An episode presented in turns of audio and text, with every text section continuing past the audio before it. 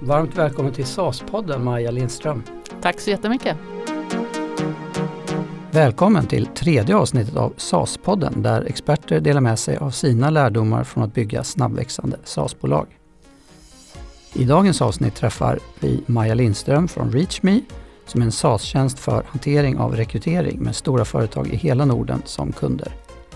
Under vårt samtal kommer vi föra Maja berätta om sina insikter från att ha jobbat med digitala produkter sedan 1995.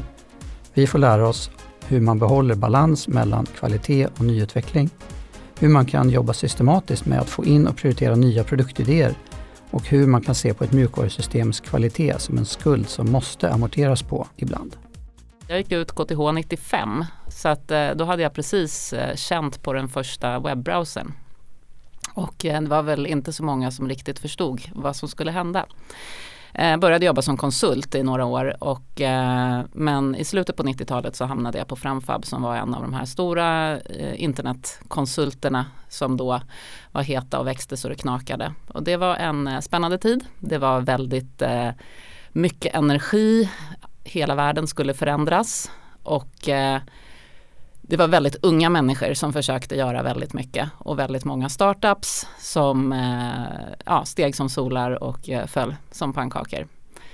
Eh, unga människor som kanske inte hade så mycket erfarenhet av att eh, bygga företag såklart.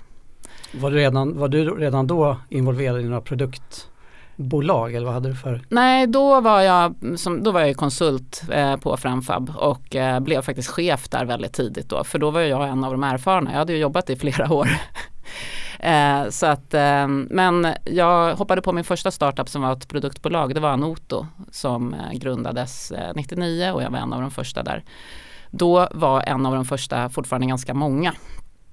Eh, det var en liten annan startup-kultur då. Eh, man satsade väldigt stort från allra första början. Dels för att man var väl på sätt och vis tvungen. Det fanns inte lika mycket att bygga på som det finns idag. Kan du ta några exempel för den som inte var med då som tar allting för givet idag?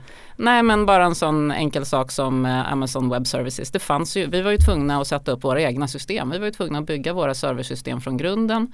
För att vi skulle vara säkra på att de skulle vara skalbara så byggde vi ju testsystem som skulle hålla eh, och jag köra volymtester för de volymer vi hoppades på att få när vi lyckades. Men det fanns också en kultur av att man satsade, det var ju mer du satsade desto bättre på något sätt. Så att man jobbade väldigt brett istället för att ha ett litet team som snabbt försökte validera någonting. Lean startup var inte uppfunnit än på flera år. Eh, så gjorde man kanske en marknadsundersökning och sen byggde vi. Och vi byggde upp marknadsföring, vi byggde upp säljorganisation, partnerkanaler, olika affärsområden, allt på en gång. Så hur lång tid tog det innan ni fick några första liksom, datapunkter kring validering som du nämner? Ja, men vi, eh, ja, från 99 då tills vi körde väl någon pilot två år senare eh, med en operatör då. Det här skulle ju bygga, den här idén byggde ju på att vi skulle bygga upp ett partnernätverk, en, en de facto standard för digitala pennor och papper. Så vi hade partnerskap med stora företag som Nokia, Ericsson, eh, SLT, Franklin Covey eh, och eh, ja, operatörer då. Och hur mycket pengar hade det gått åt på de åren innan? Jag vet inte exakt. Jag tror att när jag slutade eh, två år senare så tror jag att vi hade gått, gjort av med två miljarder. Det är mycket pengar. Det är mycket pengar. Mm. så vad, hur länge var det på Anot då? Vad, liksom, vad, vad, kan du ändå ta med dig därifrån som du har Eh, ja, men dels eh, tror jag vi kom nog flera stycken därifrån med just den här insikten av att så här kan man inte göra. Man kan inte bygga så här stort innan man har en enda kund. Vi eh, instiftade ett litet begrepp som vi kallade paraply, paraplydrinksproblem. Vi märkte att vi sågade bra idéer därför att vi började direkt fundera på hur ska det här fungera när vi har 10 miljoner kunder. Istället för att tänka att ja, det löser vi då. Vi testade inte ens idéerna i liten skala för att se om det ens var en idé som någon skulle uppskatta. Och då började vi kalla det för paraplydrinksproblem. Det här kan vi fundera på när vi ligger i en eh, hängmatta på Bahamas och dricker paraplydrinkar. För det kommer vi göra när vi har 10 miljoner kunder. Så ni fick med er lärdomar som gjorde att ni ändrade liksom, du ändrade arbetssätt eller approach längre fram? Ja men absolut och det var, det var rätt kul för att vi var ju ett helt gäng. Anoto byggde ju upp sin serverutveckling i Stockholm medan konsumentproduktsdelen låg i Lund. Och vi som jobbade i Stockholm, vi gick sedan vidare, flera av oss till Rebtel. Så vi kunde ju liksom reflektera över det här också när vi kom till Rebtel och hur vi ville jobba den gången eh, för att inte upprepa de misstagen. Just det. Och vad var din vad var din första roll när du kom in på? Eh, jag kom in som eh, produktchef eller Director Product Management eller något sånt fancy då. Så att det var jag eh, på produktsidan och sen så var vi då ett, ett utvecklingsteam på kanske fem personer någonting sånt. Sen fanns det lite, lite marknad och lite så också. Och vad låg i den rollen? Vad var, din, vad var ditt ansvarsområde som produktchef där? Ja, det var väl ganska mycket flöden, spesning av funktionalitet egentligen. Lite mer kanske åt UX-hållet än det var inte så mycket product management, eh, liksom kommersiella fokuset på det utan det var ju mycket, det fanns ju en väldigt tydlig vision och idé från grundarna och sen handlade det väldigt mycket om att exekvera på den, att ta den här visionen och eh, eh, ja, men lägga en plan och, och, och, genomföra det helt enkelt och leverera produktutveckling. Visst har Rebtels liksom idé ändrats under åren eller vad var uh, idén från början? Ja det har den ju. Från allra första början så var ju egentligen visionen eh, som Hjalmar hade om att bygga eh, telefoni på, som skulle vara global byggde ju på att det skulle finnas wifi överallt, att det skulle finnas ett ekosystem där användare laddar ner appar på sina mobiler. Men det fanns ju inte då. Det beteendet fanns inte, wifi fanns inte överallt, det fanns men det fanns inte överallt, fanns framförallt inte i mobilerna ännu. Men han såg ju att det här kommer komma. Så att det var visionen. Eh, men 2006 då byggde ju vi en, en helt server server och telefonibaserad lösning som byggde på att man ringde ett lokalt telefonnummer och sen kopplade vi det vidare till ett internationellt samtal. Det var ju framförallt på de internationella samtalen som den stora besparingen för konsumenten fanns då. Hypotesen var att vi skulle slå stort i Europa mellan folk som eh, reste mycket i affären, alltså i jobbet men som kanske inte riktigt ville betala så mycket pengar till operatörerna för man vill inte känna sig korkad och lurad. Man, förvisso kanske arbetsgivaren som betalar telefonräkningen men man vill ändå liksom inte ja, betala så mycket pengar helt enkelt. Så det var det vi satsade på, det var det som marknadsföringen försökte eh, sträva mot. Eh, det som sen så småningom efter många försök att ändra budskap och tweaka och så vidare så lyckades vi i en julkampanj som var väldigt, eh, väldigt mycket jultomtar i som var fokuserad på Europa så såg vi helt plötsligt att det började ringa som 17 mellan eh, Kalifornien och Indien. Eh, och då förstod vi efter ett tag att eh, det fanns en väldigt stor grupp där som ringer väldigt mycket hem och som är extremt då ja, men frugal som det heter på svenska och eh, som dessutom väldigt gärna pratar om hur man sparar pengar. Så att det blev väldigt viralt. Eh, har du hittat ett, sätt att göra en bra deal på så berättar du det för dina vänner. Så att där tog det fart helt plötsligt. Vad hände med ert fokus då? Ja men då var ju vi eh, eh, agila och, och eh, anpassade oss till det. Så att då, då sattes det igång var, nytt varumärkesarbete för att eh, vrida varumärket mot den målgruppen. Eh, jobba vidare där och även försöka då hitta andra liknande etniska grupper som skulle kunna få ha ett liknande beteende. Då. Så att eh, det var väl den första eh, förändringen av idén eller vad man ska säga. Sen så kom ju 2008.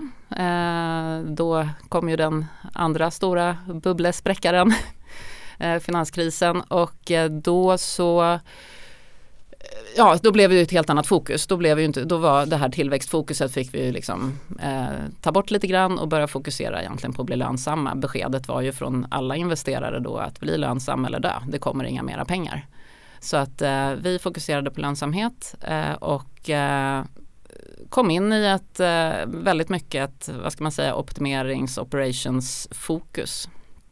Någonting mer som hände 2008 det var ju App Store som öppnade. Plötsligt så började det här hända som vår vision byggde på. Eh, Wifi fanns i mobilerna. Eh, mobila bredbandet var väl inte jättebra än, inte tillräckligt bra för att koppla wifi-samtal över men i övrigt så fanns ju infrastrukturen plötsligt där.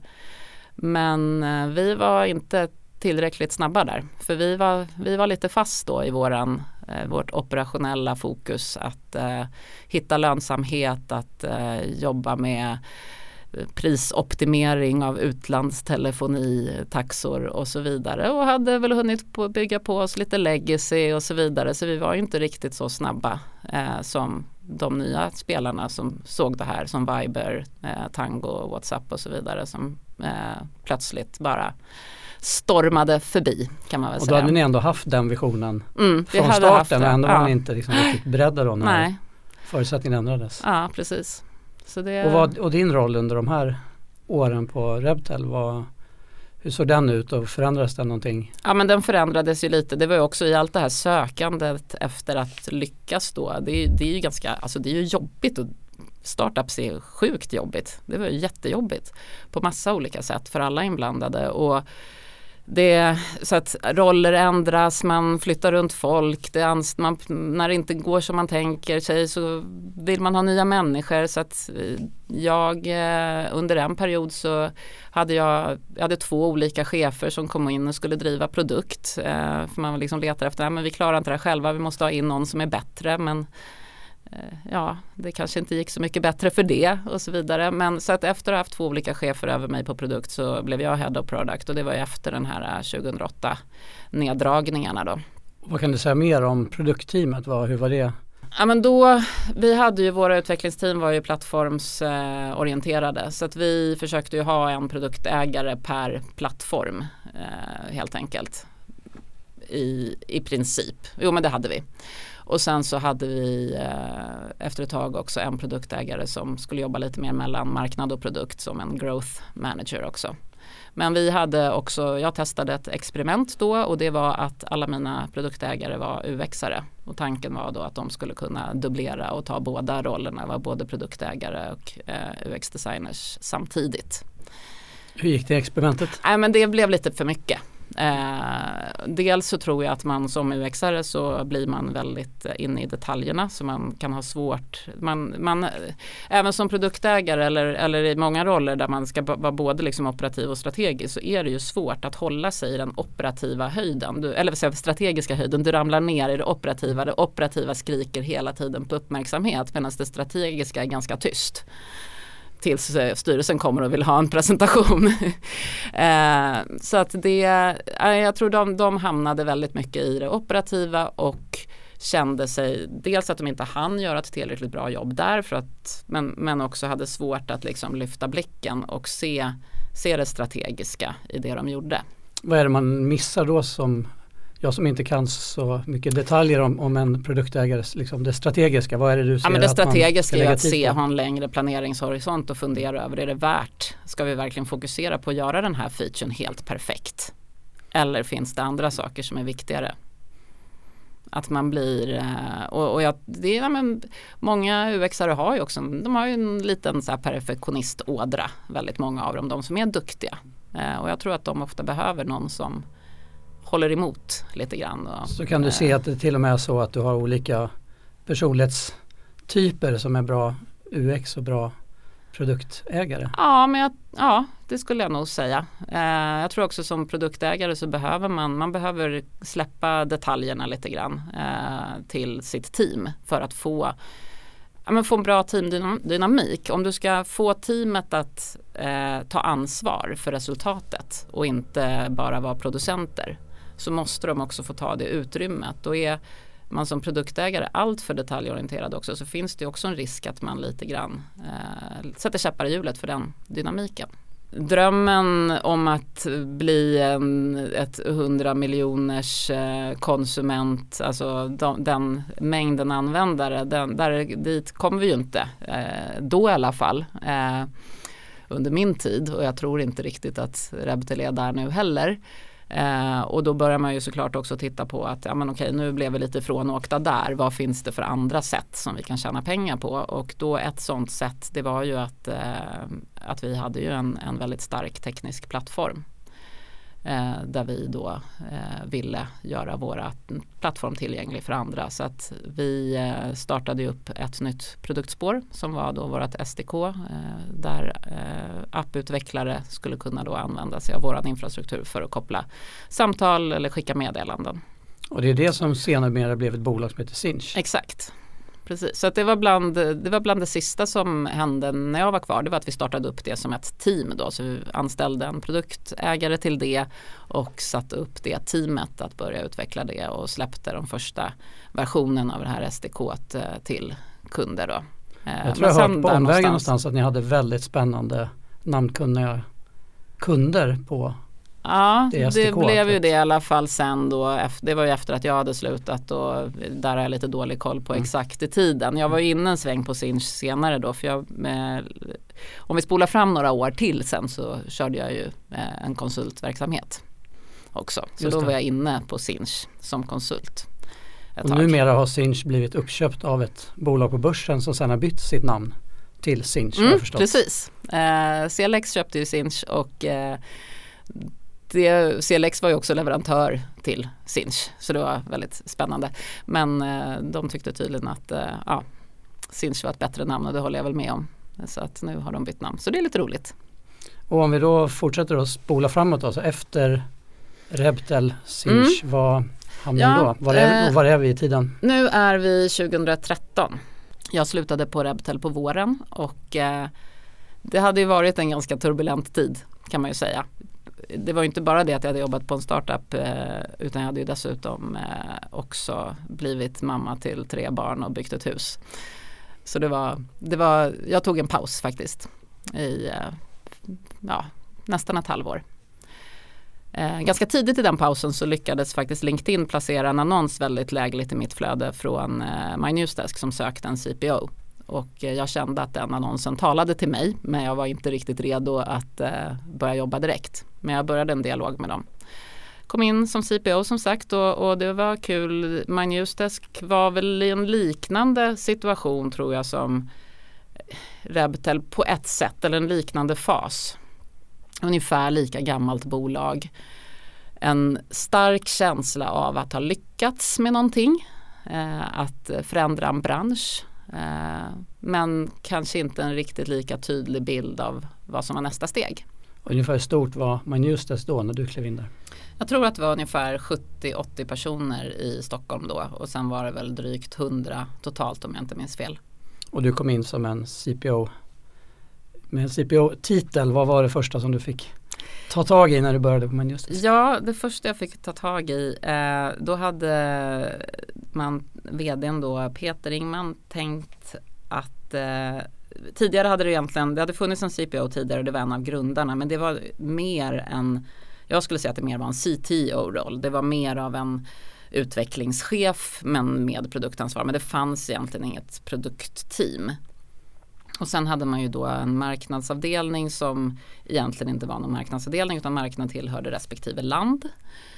Eh, och man hade väl ganska mycket för lite fokus på design och UX också. Så idén var att eh, CPO-rollen skulle äga både utveckling, produkt, design och marknad. Så det lilla scopet fick jag. Lät som ett ganska stort ansvar. Mm. Ja, det var ett väldigt stort ansvar och eh, lite för stort. Det visade sig väl också att ja, det, fanns, det, var väl, det fanns väl en del issues kan man väl säga. Men vad skulle man utvärdera ett sådant stort ansvarsområde på? Kommer du ihåg det?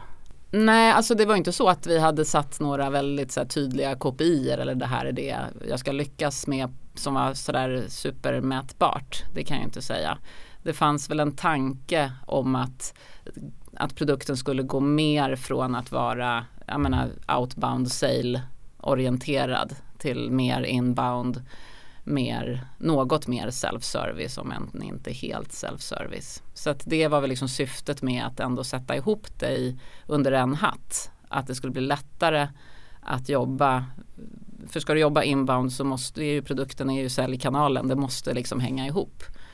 Så det i sig var väl ett vettigt tänk men det räcker ju liksom inte att det är samma chef utan det handlar ju ändå om de arbetsprocesser man sätter upp, de team man skapar. Och eftersom jag inte ha, hade marknadsbakgrund så hade jag ju svårt att driva den delen. Hade jag blivit bara chef för marknad så hade jag kanske haft energi, och ork och tid att sätta mig in i det tillräckligt mycket för att göra ett bra jobb. Men det var ju äh, men det, var, det var en omöjlig sits skulle jag säga och jag är väl lite arg på mig själv att jag inte insåg det snabbare. Eh, det lät ju kul att få det ansvaret men det, det var svårt ja, och, och, då är det ju så. Man hamnar ju där man kanske känner sig bäst bekväm. Och att bygga upp produktteamet, att eh, jobba med eh, utvecklingschefen och förbättra våra liksom, processer inom produktutveckling. Där eh, tycker jag att jag gjorde ett bra jobb men eh, marknadsdelen blev ju helt klart lidande. Och kommer du ihåg några saker som du förändrade där på Manjustes-tiden inom de områdena som är så att säga, dina områden? Ja absolut, men det första var ju även där att faktiskt bygga upp ett produktteam. Vi hade ju inget produktteam eh, innan egentligen. Eh, det, var, det fanns en tjej som hade rollen produktägare men, men eh, hon hade egentligen ingenting att säga till om utan det, hon var väl snarare någon typ av projektledare som fick liksom exekvera på någonting som ledningsgruppen hade bestämt att man skulle göra. Så att jag byggde ett produktteam.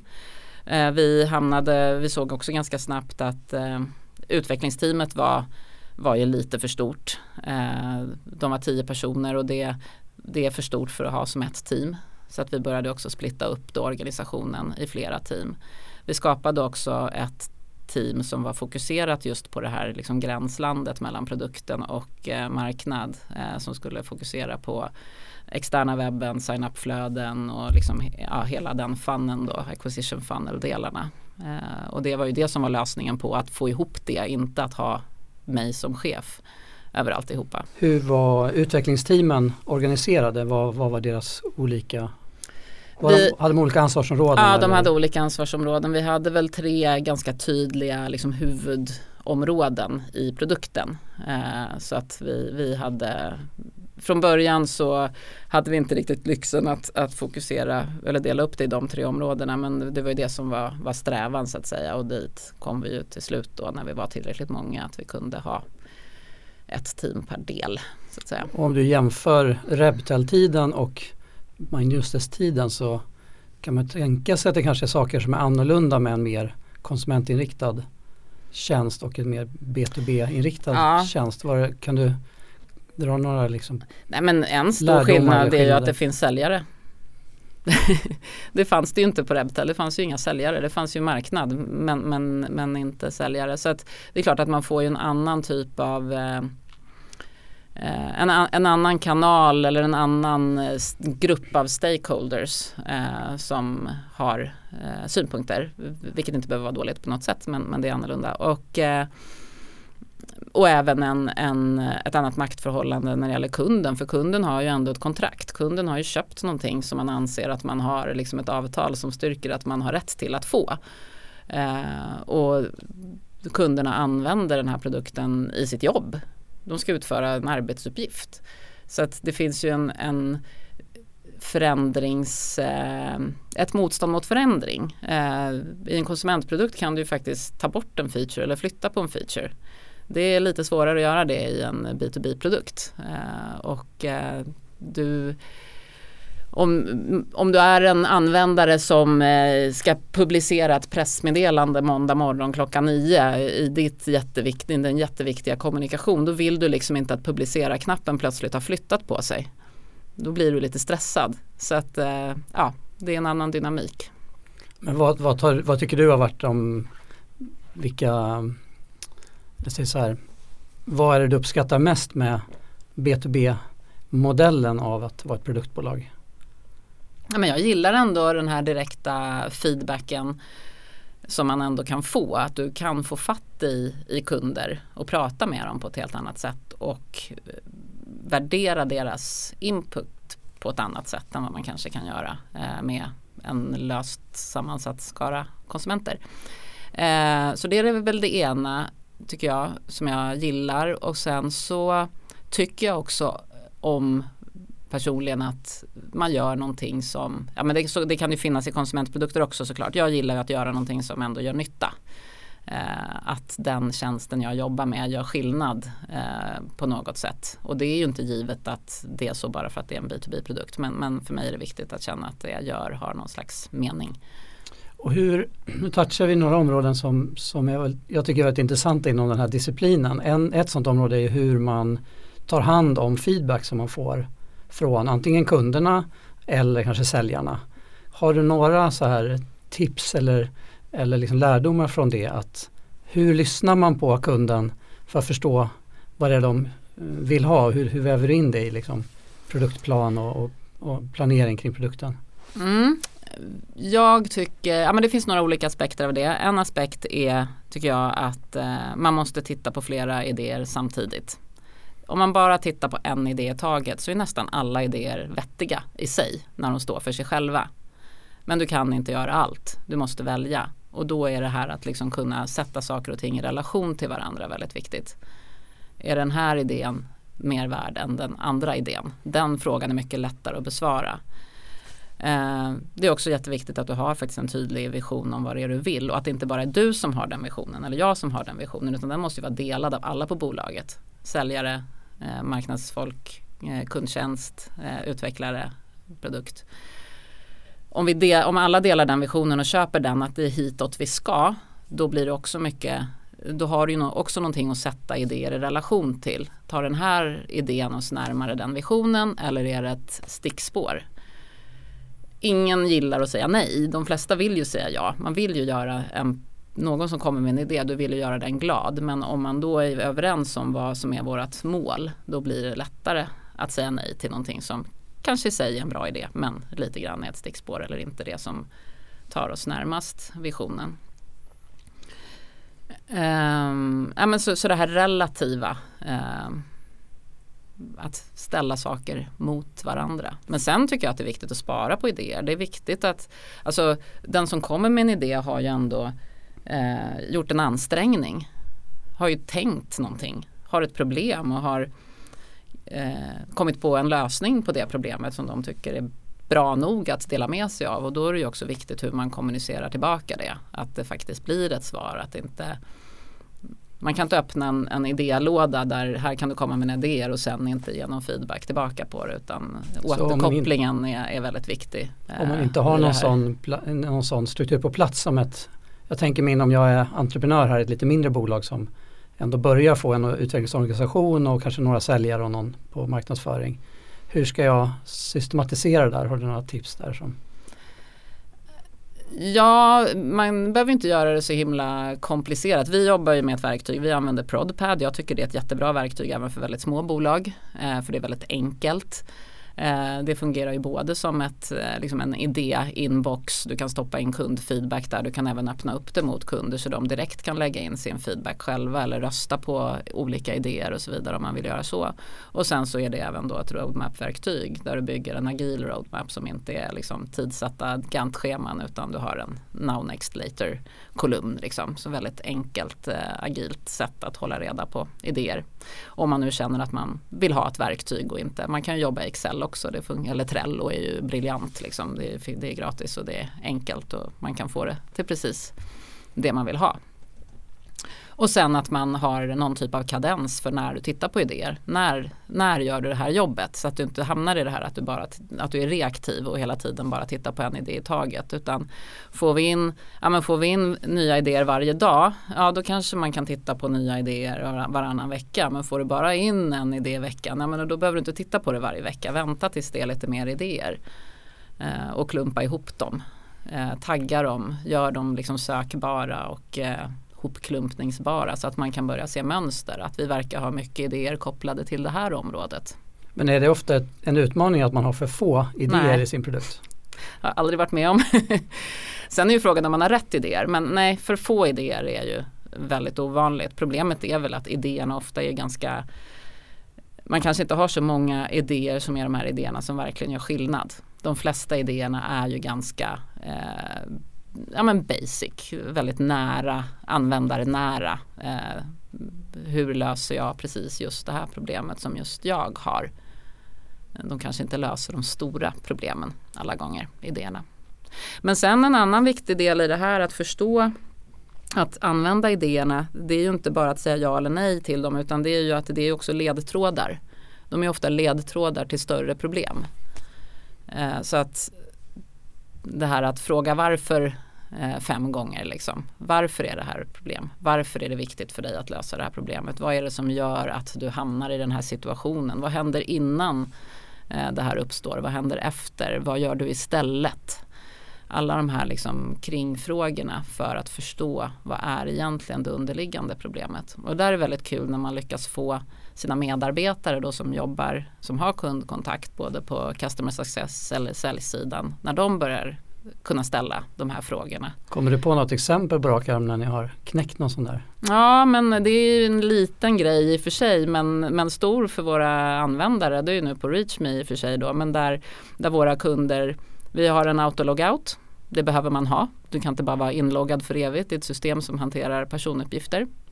Så att eh, våra användare loggas automatiskt ut efter en halvtimme när de har varit inaktiva. Och det där är det många som stör sig på och tycker att den där tiden är för kort och vill öka den. Och vi säger, men en halvtimme det är inte kort. Det är jättelänge, du hinner gå till kaffeautomaten, det är inga problem. Men där var det en av våra som jobbar med, med eh, ja, tidigare varit Customer Success och nu jobbar med support. Men han Eh, han knäckte det där och kom fram till att nej, men det problemet är ju inte att de blir utloggade utan problemet är att de tycker att det är för knöligt att logga in igen. För när de har SSO så hamnar de liksom inte på sin inloggningssida utan de måste gå tillbaka till sin SSO-inloggning för att sen kunna logga in. Och det är ett typiskt när exempel som att hade vi bara gått på det de bad om och ökat på det här till 45 minuter så hade det fortfarande inte löst problemet. Så hade, vad, vad blev Ja vi har inte löst den. Jag har inte löst den men jag har kommit på Vi har kommit på att det är det som krävs så nu håller vi på och designar eh, om våran eh, login-funktion. Mm. Ja, men jätteintressant. Vi, vi eh, sprang ner i en, en intressant fråga där men ska vi ta lite grann dina, dina steg från My Newsdesk till ja, är idag så att vi knyter ihop säcken med ja, din bakgrund innan vi djup, djupdyker på några till frågor som finns här. Mm. My Newsdesk var jag på i några år och eh, det var också en ganska eh, spännande tid, turbulent på många sätt. Men eh, när jag gick därifrån så kände jag i alla fall att eh, jag var lite osäker på vad jag ville göra härnäst. Och eh, börja då analysera produktmänniska som jag är. Vad, eh, vad är problemet? Nej men eh, fundera över vad, vad tycker jag är roligt, vad vill jag med mitt liv, vad, vad, när går jag, vad går jag igång på, vad är mina styrkor? Och, och jag kommer fram till att jag gillar verkligen produktutveckling, jag gillar att lära mig nya saker. Jag känner att jag trivs i den här startup-världen men jag känner mig inte riktigt mogen eller kanske övermogen snarare för att verkligen gå all in och jobba i en startup. Men jag vill gärna vara i den världen. Så att då börjar jag fundera på ehm, Eh, hur jag skulle kunna göra min eh, erfarenhet då tillgänglig för startups utan att själv jobba i en startup. Så då bestämde jag mig för att starta ett litet konsultföretag.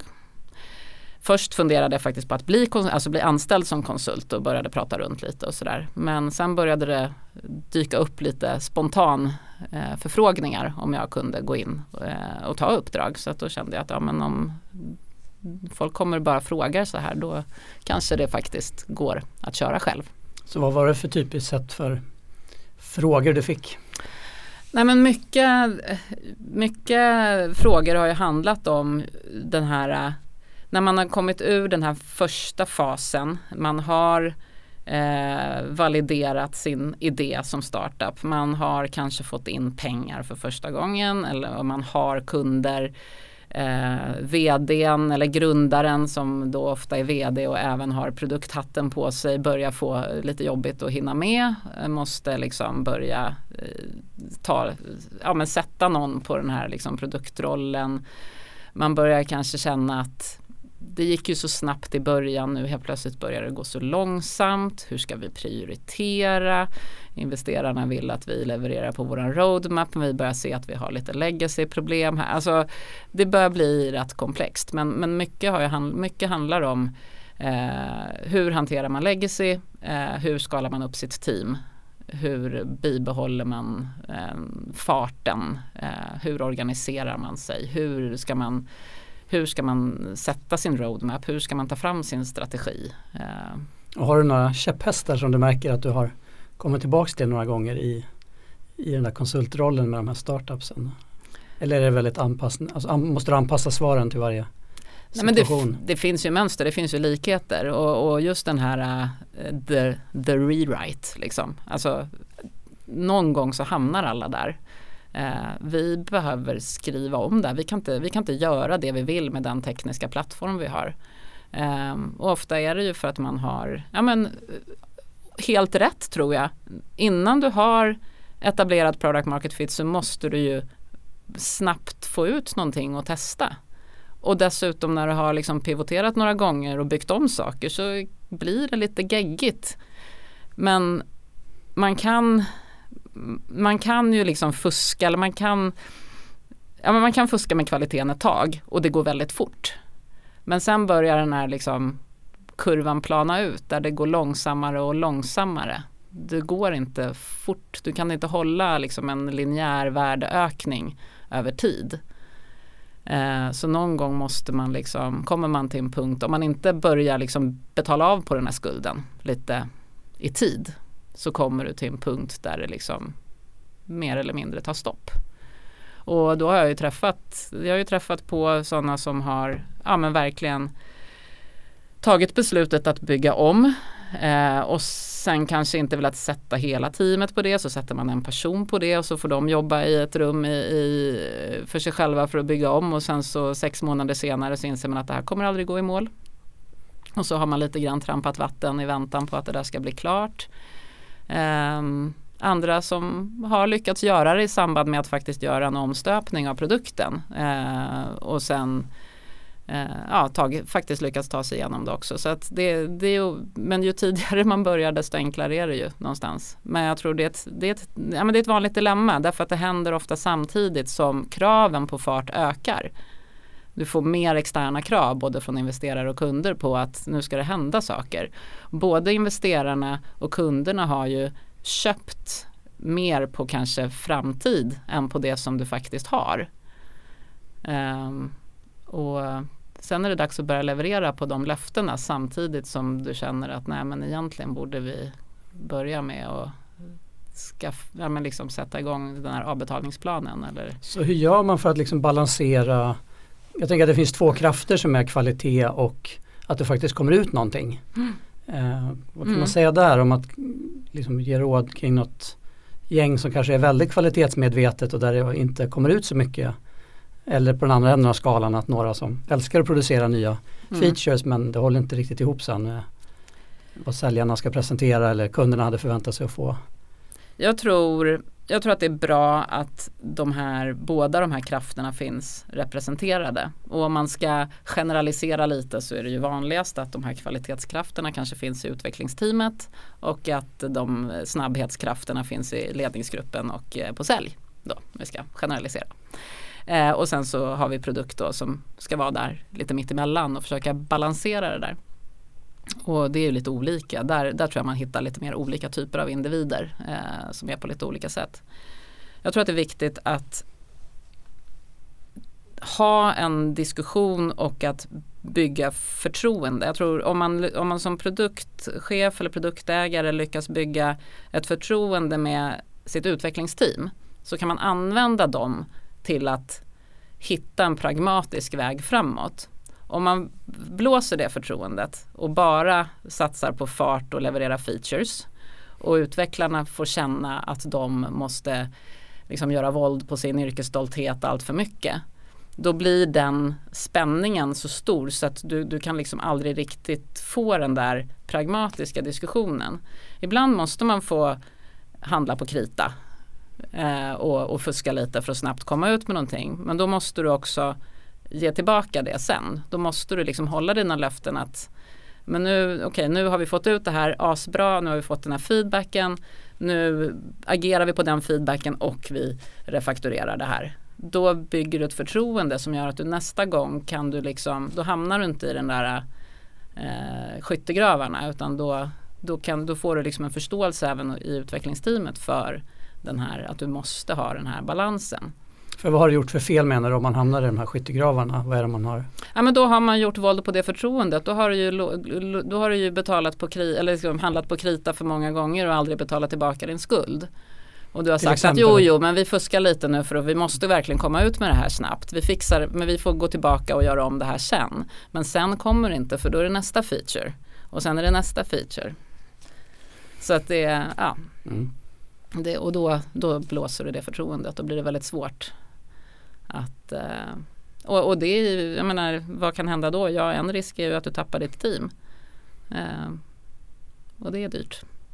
För det är svårt att hitta nya utvecklare. Vi, vi ser det där i, i några bolag som vi jobbar med just hur, hur man kan bli extrem åt ena eller andra hållet. Liksom. Men det är intressant att du ser samma Ja, du, känner, du, du som skriver under på att det där finns och att, att ja, med din, när du generaliserar så säger du i alla fall mm. att mer ofta är det utvecklingsteamet vill hålla med kvalitet mm. och liksom pushen för, för eh, att, att, få ut saker kommer från andra. Så att Det är naturliga sen, spänningar. Ja det är naturliga spänningar men sen tror jag att jag tror att det liksom som investerare det är klart att eh, som investerare vill man, vill man ju se en leverans på Alltså man vill ju se ekonomiskt resultat. Det är ju den leveransen som är väldigt, väldigt mätbar.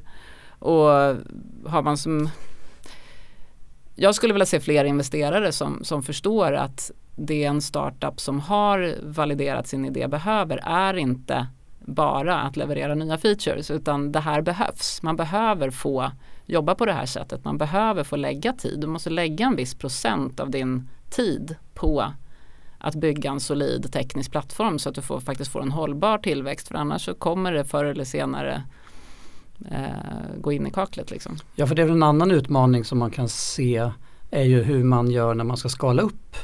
Om man ser att det här går väldigt bra men vi vill också skala upp utvecklingsteamet och kanske gå för två, tre team för att få upp farten och mm. sen kanske man i alla fall upplever det från då investerarhållet men vi får ju inte ut mer nu.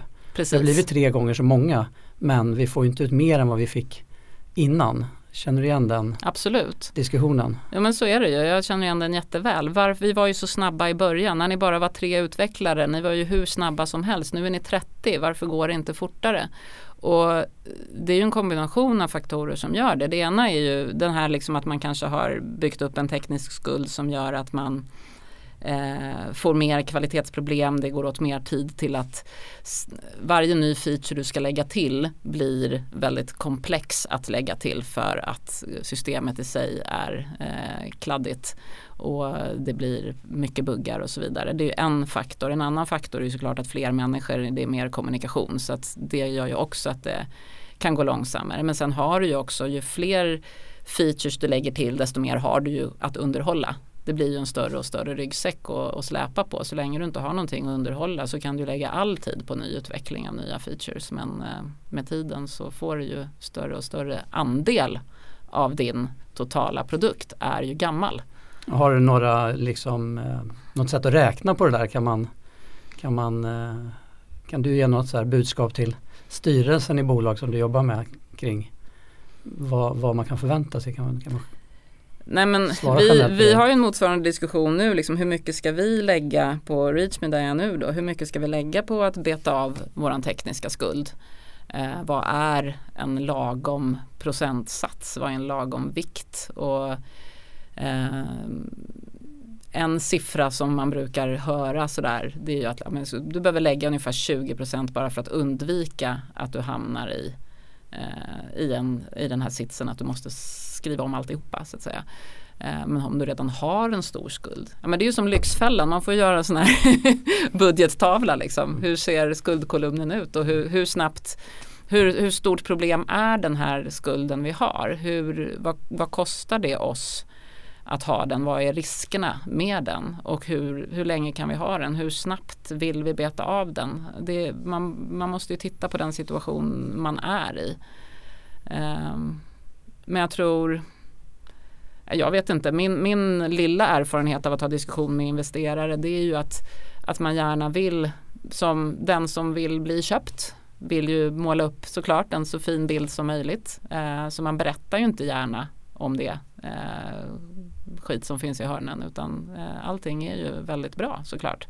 Och om investeraren inte visar eller jag tror så här, om en investerare, potentiell investerare skulle säga att ja, men vi vill verkligen satsa på att ni ska få bygga er plattform så att den håller för skalbarhet framåt. Vi förstår att ni har behövt ta genvägar för att komma hit.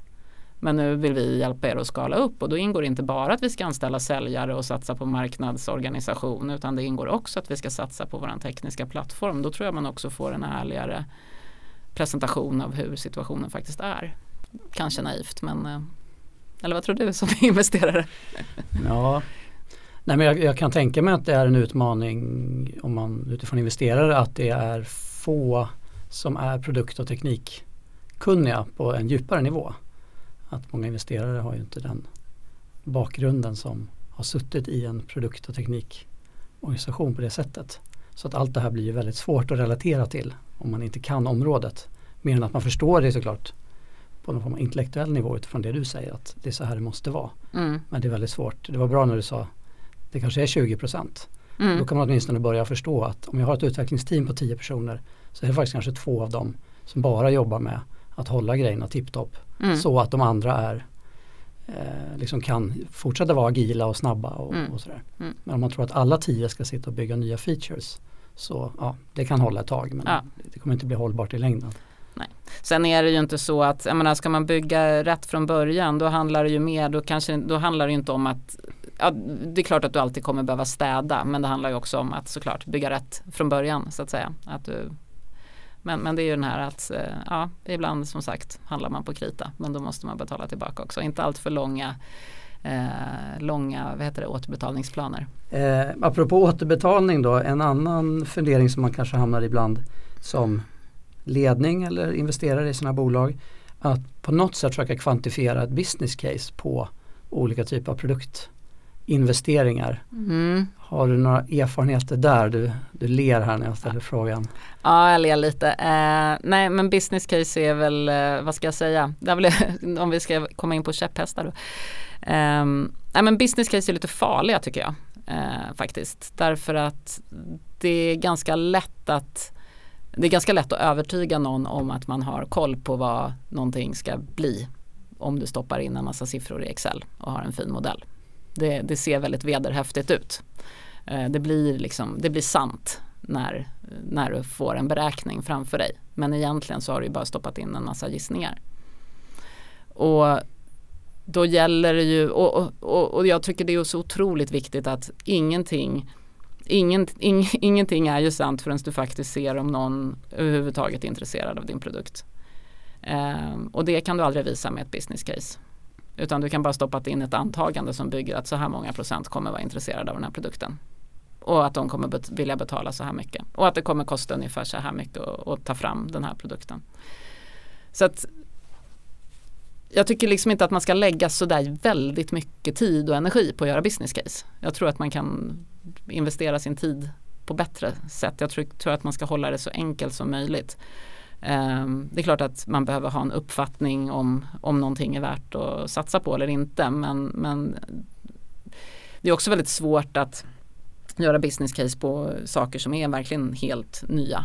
Eh, som inte har gjorts förut eller du vet inte hur lång tid det kommer ta att bygga det för du har inte gjort det förut. Du vet inte hur många iterationer du kommer behöva förrän du faktiskt har fått till det och blir sådär bra som det behöver vara. Eh, så att eh, jag, jag är inte jätteförtjust i business case. Jag förstår varför man vill ha dem men jag är inte jätteförtjust i det. Jag har aldrig riktigt lyckats liksom göra det på ett sätt där jag själv känner att jag tror på det. Um, man kan ju använda enklare lösningar. Man kan eh, återigen det här relativa. Uh, du har flera. Du har oftast så har man ändå ett team som du ska ge liksom, utvecklingsarbete. Du, det är inte så. Det finns ju de som såklart handlar upp utvecklingsresurser vid behov. Men har du ett eget team då handlar det ju mer om alternativkostnad, mer om hur maximerar jag eh, outcome, inte output men outcome från det här teamet. Hur maximerar jag liksom den nyttan? Och då, då, behöver då kan man inte bara väga in revenue. Eh, du måste väga in andra saker. Till exempel att inte bygga på sig en teknisk skuld. Att du eh, har dina befintliga användare tycker att din produkt är fantastisk eh, och att vi lyssnar på dem och att vi kan sälja kanske nya eh, features om det är någonting som om vi tycker att upsell är viktigt och sådär. Men du måste liksom hitta ett sätt att ta in alla de aspekterna. Och då kanske inte alltid pengar och kronor och ören är det liksom bästa sättet utan det kanske är enklare, mer effektivt att jobba med någon typ av impact score där du väger in liksom olika typer av impact du kan få och sen har du en kost. Och sen är det egentligen att eh, vikta då, eh, liksom ta impact genom kostnad i princip. Så... Väger du in risk någonting i det där? Hur svårt någonting är att lyckas med eller hur osäkert ja, men det kan man också göra. Man kan ju hitta på sin egen formel här eh, lite grann. Nej, men visst, visst eh, kan man göra det. Ehm, det tycker jag. Eh, hur, hur troligt är det att vi får det? För det är, ofta kan det ju vara så om det här lyckas så är det en jätteuppsida. Men det är inte, vi vet ju inte om det kommer lyckas. Så risk eller mer neutralt och kanske sannolikhet att vi faktiskt får den impact som vi har hoppats på. Och mm. där är väl också att ha en bra balans. Du kan inte bara ha högriskprojekt. Så några, något litet högriskprojekt och så lite mer safe bets kanske är någon bra kombo. Just det. Mm, jättebra. Och sen då om vi ska försöka knyta ihop säcken. Då var du konsult Mm. En, en, tid och sen ja. nu är du inte konsult längre. Vad, vad hände? Vad gick fel? Nej men det var jättekul det här med att vara konsult faktiskt. För att jag, och jag, min modell då blev att jag hade liksom ett smör och bröduppdrag där jag gick in i någon slags interimsroll då. Eh, och sen så kombinerade jag det med att kunna ha flera små kunder parallellt som jag, där det var mer liksom rådgivningsuppdrag, eh, coaching. Och eh, en av de här coachningsuppdragen var ReachMe för drygt två år sedan. Och jag började med att eh, ja, eh, lite, ge lite råd till eh, Nils då, Bergman som är vd där och sen kom jag in på produktavdelningen och och framförallt och tech då och hjälpte dem lite grann med eh, processer eh, och utveckla teamet och skulle även då hjälpa till att rekrytera till produktteamet. Och då eh, råkade det gå lite fel så jag råkade rekrytera mig själv. Så att eh, sen eh, augusti då för ett och ett halvt år sedan så är jag CPO på ReachMe. Och vad är det du har fastnat för där som gör att du övergav din konsult, egna konsultverksamhet och blev anställd igen? Alltså först var det väl lite tänkt att, jag skulle, att det var en interimsroll också men, men det som gjorde att jag verkligen ville vara där det väl några olika faktorer. Dels en otroligt viktig faktor det är ju faktiskt eh, där man har som chef.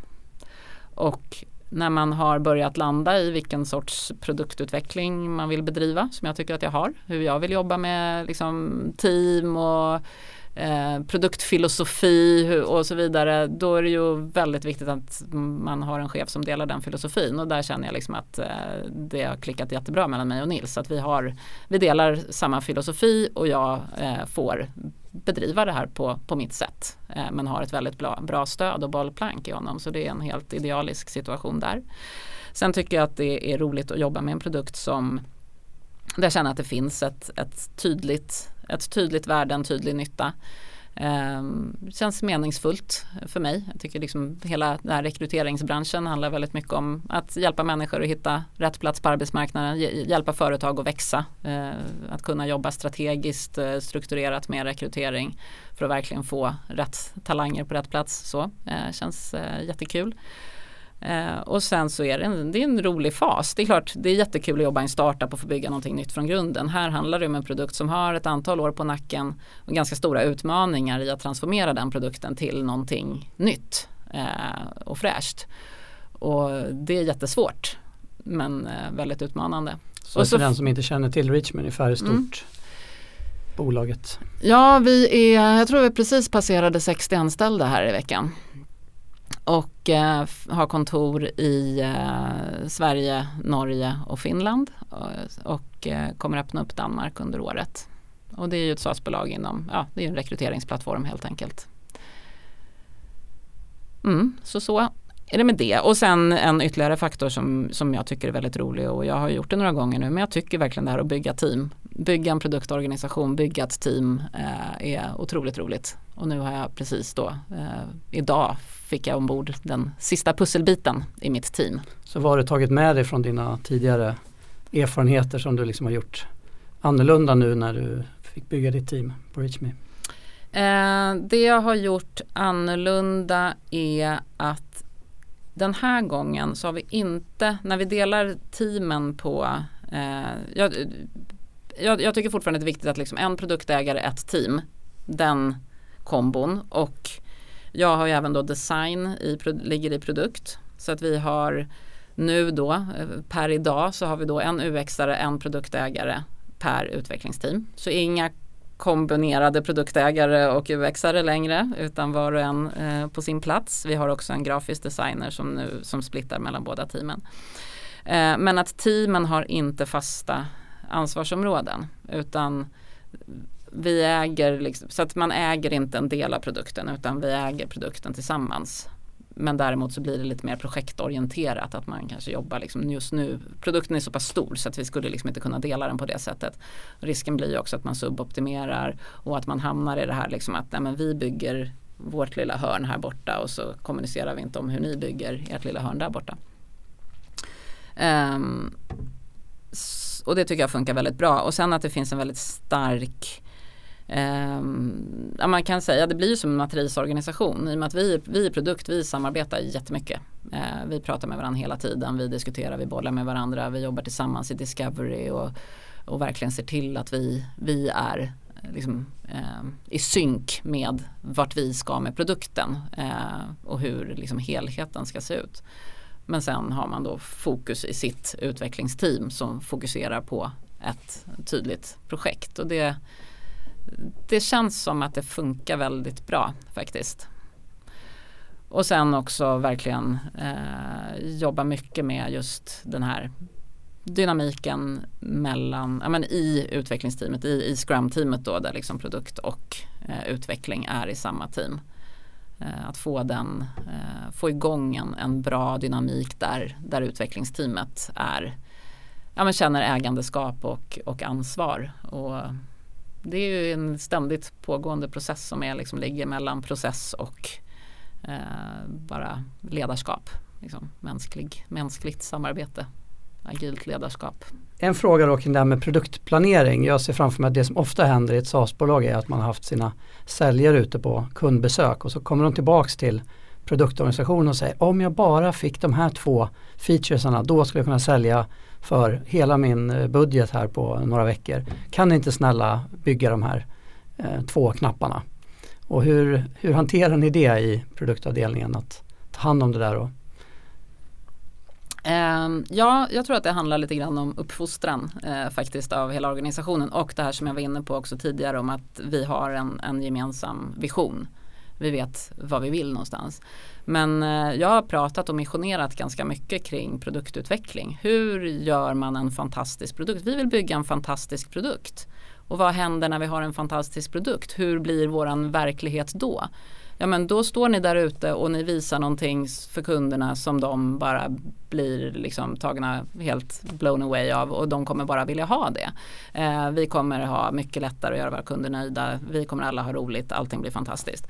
Att man målar upp den positiva visionen och sen okej okay, och hur kommer man dit då? Vad är en fantastisk produkt? Ja men det är och att liksom ställa det här många features mot, och, mot enkelhet och väldesignat genomtänkt lösa eh, lösa de viktigaste problemen på ett riktigt bra sätt och att det är hållbart över tid, att, inte, att vi inte bygger sönder, att vi, att vi inte blir en Microsoft liksom med för många features. Så att, har man den liksom, gemensamma förståelsen då blir inte det där ett lika stort problem.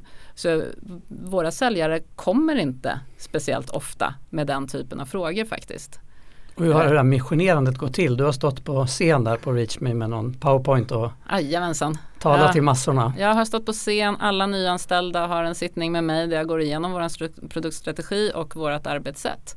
Och, och sen försöker, jag tror alla vi som, ja men vi försöker koppla tillbaka till det när vi har, när man har diskussioner, när det kommer upp konkreta frågor och sådär. Så, så liksom, och sen ibland, ja men ibland får man ju göra saker, alltså ibland är det ju värt det. Ibland är det värt att bygga en feature som har kommit upp i ett kundcase om det är tillräckligt stort. Men bara om det gör produkten bättre. Inte bara för att vinna den kunden. Eh, men, men gör det produkten bättre är det något, någonting som vi ser att det här skulle vi kanske gjort ändå fast kanske inte just nu. Eh, så, så kan man ju göra det. Men då blir det ju de diskussionerna som kommer upp det är ju de som är värda att ta och inte eh, små knappar bara. Maja, stort tack för att du var med i SAS-podden. Tack själv, jättekul. Tack för att ni har lyssnat på tredje avsnittet av SAS-podden. På www.cloudcapital.se SAS-podden hittar du alla avsnitt av podden. Jag heter Johan Krona och om två veckor är podden tillbaka.